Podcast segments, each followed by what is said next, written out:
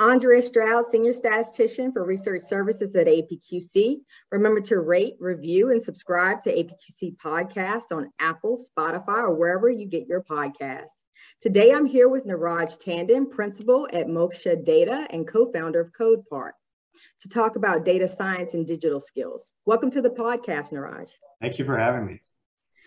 So, Niraj, I know that you've helped a lot of folks build data and digital skills from professionals to underserved K through 12 students in a fun and engaging way. Um, I've even had the pleasure of taking some of your R and data visualization workshops. Uh, but first, can you tell me how did you become interested in data science and programming? Sure.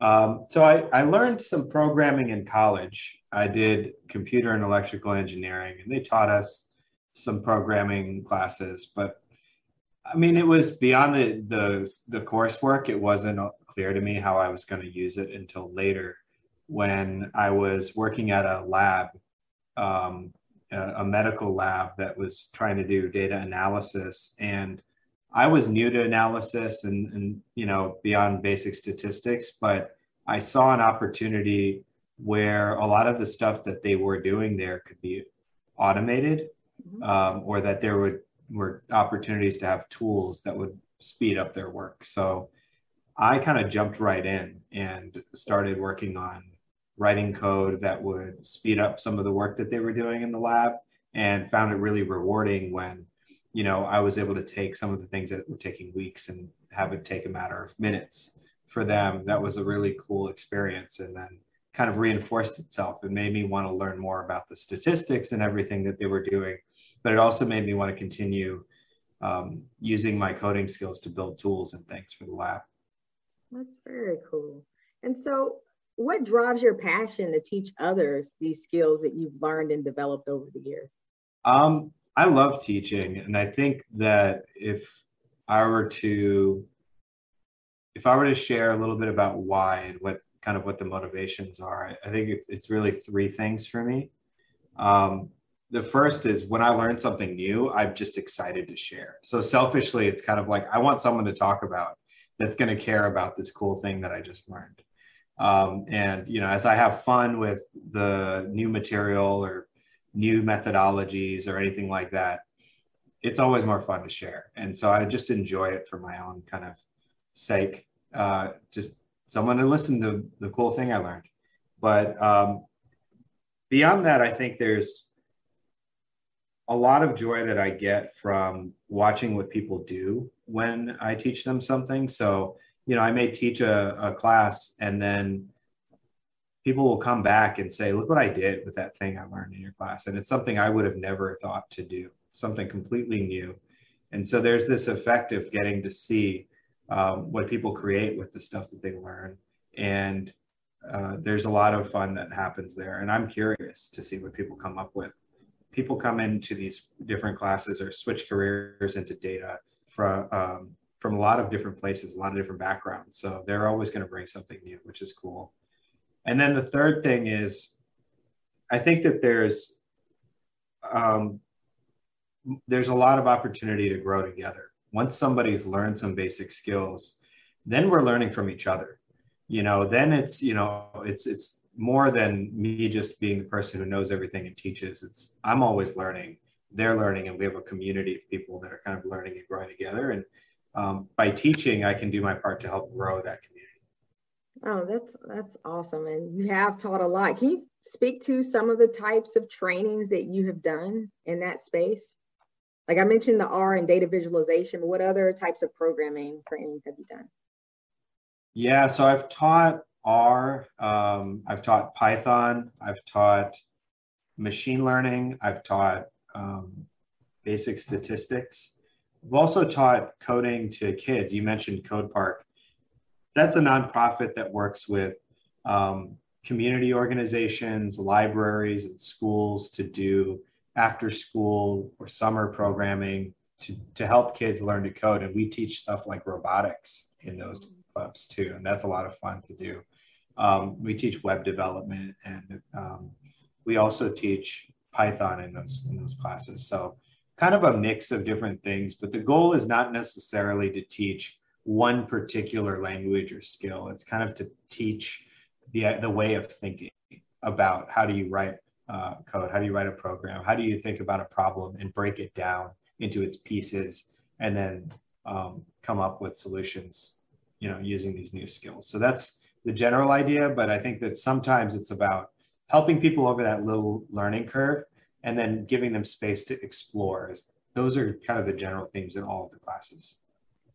I really like what you said about teaching people a new way to think because when you're learning data, learning programming, you realize that you can apply it to so many different areas when you have certain foundational. Programming is very foundational. So once you learn how to program in one language, it's easy to carry over to other programming languages. So I really like that you said that. Um, exactly. And, and we know that a lot of organizations are looking to reskill current staff to fill the need for data science and digital skills. So, you know, what hard and soft skills make someone a good fit for this kind of work?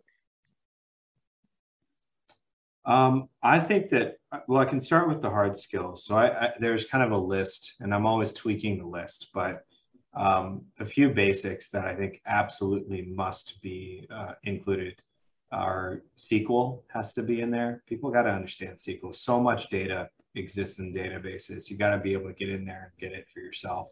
Um, so understanding uh, how to use SQL is really important. Understanding how to use either R or Python. You know, they're both good. And like you said, Andrea, if you learn one, it's easier to learn the other. But at least knowing one of them um, is really is really helpful. Uh, and then I think third, you definitely want to understand how to create visual uh, so data visualization both r and python have data visualization tools in them but that's an that's another really important hard skill you got you can have data and you can have spreadsheets but a lot of your role as a data professional is to be able to um, translate that into something that somebody else can understand and that's kind of a segue into the soft skills because I think the soft skills are really about communication. You got to be able to ask people questions. You got to be able to take the question they're asking you and frame it, reframe it. Maybe say, is that really what you're asking, or are you asking this other thing? Or you're asking this, but we only have the data to answer this related question. Is that going to work for you? And helping people really take ownership of the results of what you did is all about communication. So I think that for the soft skills, that's really important. And when I help people hire, that's another thing that I do sometimes is I'll kind of advise when people are trying to build a data team, communication's number one. With anything, really. You really need that Yeah, exactly. That's kind of an easy, easy thing, but I, I think it's easy to forget for data because I think a lot of people think of data professionals as strictly technical, almost like you drop data on them and they turn it into gold. Like that's not how it is. It's an ongoing dialogue. It's really important to be involved. I think for companies that are planning to hire data people or planning to upskill data people, they need to know that they that it's a it's a all hands effort, something that needs to be uh, a process everybody's doing together. And you kind of you kind of touched on the assumptions that people kind of have about data and technical people. Are there any other assumptions that people have about, you know, who can do this type of work that you'd like to correct? Yeah, I think that the assumptions of uh, of of people who are trying to work with data kind of break down into two sides. So one one side is that data is magic. People think data is like magic. So they expect unreasonable things. You know, they're like, here's this messy data that I didn't really think about how I was going to collect it at all, but it's just an artifact of something else was doing. Um, can you create this amazing result and this recommendation from it? And it's just not going to, it's just not realistic, but people need to be able to demystify data and for, for themselves before they, uh, they start asking their data team to do all kinds of things that are unreasonable. It can create undue pressure on the data team um, to kind of work magic. Hmm. And then the other perception is that people need to have degrees or they need to have 10 years of experience working with data or something like that. It's this kind of old mindset of, oh, I need credentials. And I think that the credentials can hurt you in two ways. I think for one, there can be people that are really, really good at Excel who are actually really good data people. Um, and you're going to miss out on on the ability to get the way them and the way they think if you're just looking for certain other criteria in terms of programming experience or even you know coursework and, and degrees. Uh, on the other hand, there are people who could come out with coursework and degrees and uh, certifications who don't have the communication skills or don't have the interest in understanding the business side of things to really be effective on a data team. And so fixating on that and, and kind of working from that assumption can be harmful. It's an easy shortcut, and people really need a way to evaluate um, data professionals. But I think that that shortcut kind of has a lot of problems. And kind of leading into that, like what external resources and trainings would you recommend, especially for companies on a budget, for getting people trained up in data science and, and, and data skills? I mean, we're in a great time because there's so many resources now than, you know, say five years ago even. And there's a lot of online uh, resources. There are courses that are really good. Um, there are tutorials and kinds of things and YouTube videos, great channels. I'm happy to share. I could share a list, a short list of, of some of the ones that I recommend to people with you guys. Um, and I could send that to you. I don't know if you can attach it to the the podcast or something, but yeah, we can definitely add it. Um, and that I think would be would be good. Um, and then I think that beyond that, beyond the coursework, I thought about this question and I think there's more than just training. It needs to be more than training. I think that if you're a leader in an organization and you want to get, uh, you want to have more data professionals, whether it's upskilling, reskilling, or, or hiring, you need to make sure that you're creating community for those people. Just like I talked about when I teach and I want that community and I want to be able to share what I'm learning, there needs to be that opportunity for people as they're learning new skills to share with each other, to learn from each other. You need to create space for that. And you also need to think about projects and um, work that would allow people to apply those skills, right? You can't just have them over on the side working on something else um, or, or, learning something else and then coming back and working on the same old, same old. You really need to think about the transition plan of how you're getting uh, opportunities for folks to apply the skills that they're learning. And so I think it's not enough for leaders in an organization to just say, I'm going to pay for training.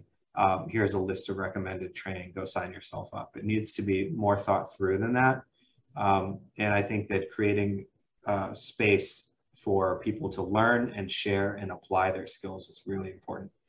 So a piece of that sounds like really kind of some on the job learning opportunities. Have you seen companies doing things like stretch projects or job shadowing and mentoring programs in turn like inside of the organization for that or yeah, I've seen that. And I think that all of these things are good ideas, but have challenges. I think that, you know, one thing uh, you have to do is you have to be willing to make a big bet on data. It's not a small thing. It's not to say, oh, you know what, everything we do, we're going to do it the same way we do it. We're just going to add data. It doesn't work that way. You need to be willing to allow people the space to really kind of change the way that they're working to be more data driven. And that means, I think, the shadowing is definitely a, a good idea but also I think it means scaling back on some of the things that you're having people do. For example, some of the best people to start grow, uh, growing into, you know, or upskilling of data professionals are the people who you have doing a lot of reporting already. So they create lots of reports in an organization. They are very close, hands on with the data. But if you want them to upskill, you need to kind of back off on some of the pressure that you're putting on them to create the same report all day, day in, day out. You need to give them a little bit of space. And so I think that's an interesting opportunity and easier said than done because people come to depend on these reports, but giving them a little bit of room to try to do something different is really helpful. Um, and I think that yes, on the job is the way to go. I mean, if, if you expect somebody to go learn a completely new set of skills outside of work and then come in and install it themselves in the work that they're doing and create value, that's really unreasonable. And you know, what advice would you give to data and digital professionals who want or, or need to mentor others in these skills? Um, how can they be good teachers and avoid getting burned out? Because like while you're trying to train people and you're doing your job, and do you have any recommendations for that? I do. I think you know the the old saying of teach a man to fish, right? It's you know these people who are who have some skills and want to share should share how they learned those skills. Kind of coming back to what I was saying about teaching a new way to think. It's this idea of how do you find answers on your own? How did you learn? Right? Sharing some of that is really important so that you, you know people once they get a little bit of foundation and a little bit of support are able to go out and get good uh, information themselves and then come back. And of course they're still going to get the mentorship on how to apply it or what are other things that could be priorities to learn. But they're not completely dependent on on um, you as a mentor for all of their learning. And creating that kind of sense of independence early is really important. And a couple ways to do that um, are first teach people how to ask good questions. Um, i can share uh, another link with you guys which is stack overflow has this section on how to ask a good question Stack Overflow is a website where people can ask technical questions and get help from the community. I think they have a really good set of documentation on what makes a good question. Um, and so learning how to ask good questions is really important. And then second, learning how to kind of get unstuck. So teaching people early about these two different skills will go a long way so that the little bit of energy you're able to give them is able to kind of translate into much more learning. No, that's such valuable information. It's always a pleasure talking to you, Niraj. Um, thank you so much for coming on the pod. Um, so if folks want to learn more about Niraj's work, they can visit mokshadata.com.